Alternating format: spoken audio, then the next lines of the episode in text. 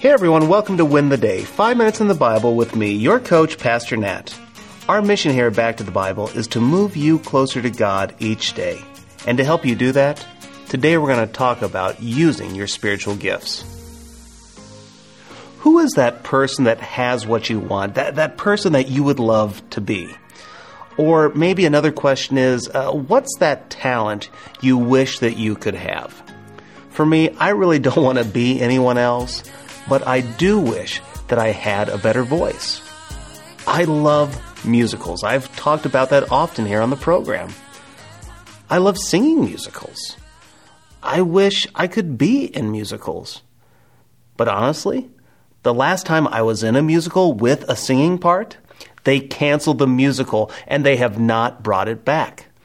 Now, I'm convinced, and I could be wrong, that they did that because of me and my singing, but we'll never know. But I really do wish I could sing.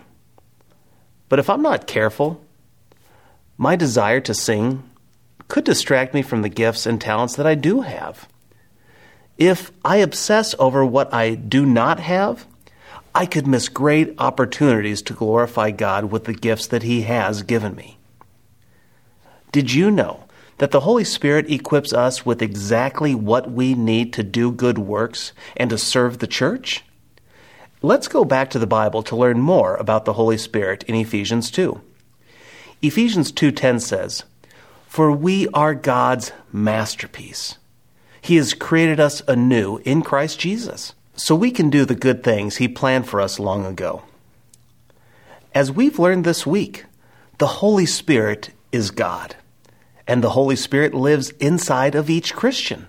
He indwells us permanently, and He fills us continually so we might glorify God. Well, when the Spirit regenerates us, we become God's masterpiece, a work of art. And He does this so we might do good things. In other words, good works. When we become God's masterpiece, he gives us spiritual gifts for the edification and the service of the church. That's why Paul says, a spiritual gift is given to each of us so we can help each other. All gifts that we receive are to be fulfilled and evaluated through the light of Scripture. Because the Holy Spirit lives in each Christian, we are empowered to live a life pleasing to God. Paul says this in Galatians 5. So I say, let the Holy Spirit guide your lives. Then you won't be doing what your sinful nature craves. The Spirit of God is still at war with our natural desires. But when we obey the Spirit and we run away from sin, we give the Spirit greater control over our lives. And thankfully, because He lives in us, we can have and display supernatural love, joy, peace, patience, kindness, goodness, faithfulness, gentleness, and self control. So here's my challenge for you today embrace that supernatural peace of God. This peace is only provided through the Spirit. The world, let's face it, it's still a mess. At least it is here in Lincoln, Nebraska.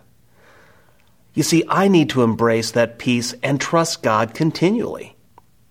When we have peace, that supernatural peace, the outflow tends to be the other elements of the fruit of the Spirit. You see, we can then show others love, kindness, patience, and so on. So I encourage you, embrace that peace and then show the fruit of the Spirit to someone who needs a touch from Christ. When we become spiritually fit by knowing and embracing the Spirit, we will win the day. But before you go, in the comments below, share what you've learned about the Spirit this week. How does this help you in your walk with God? Also, I'd love to know what questions do you have about the Spirit? Share them below and let's interact.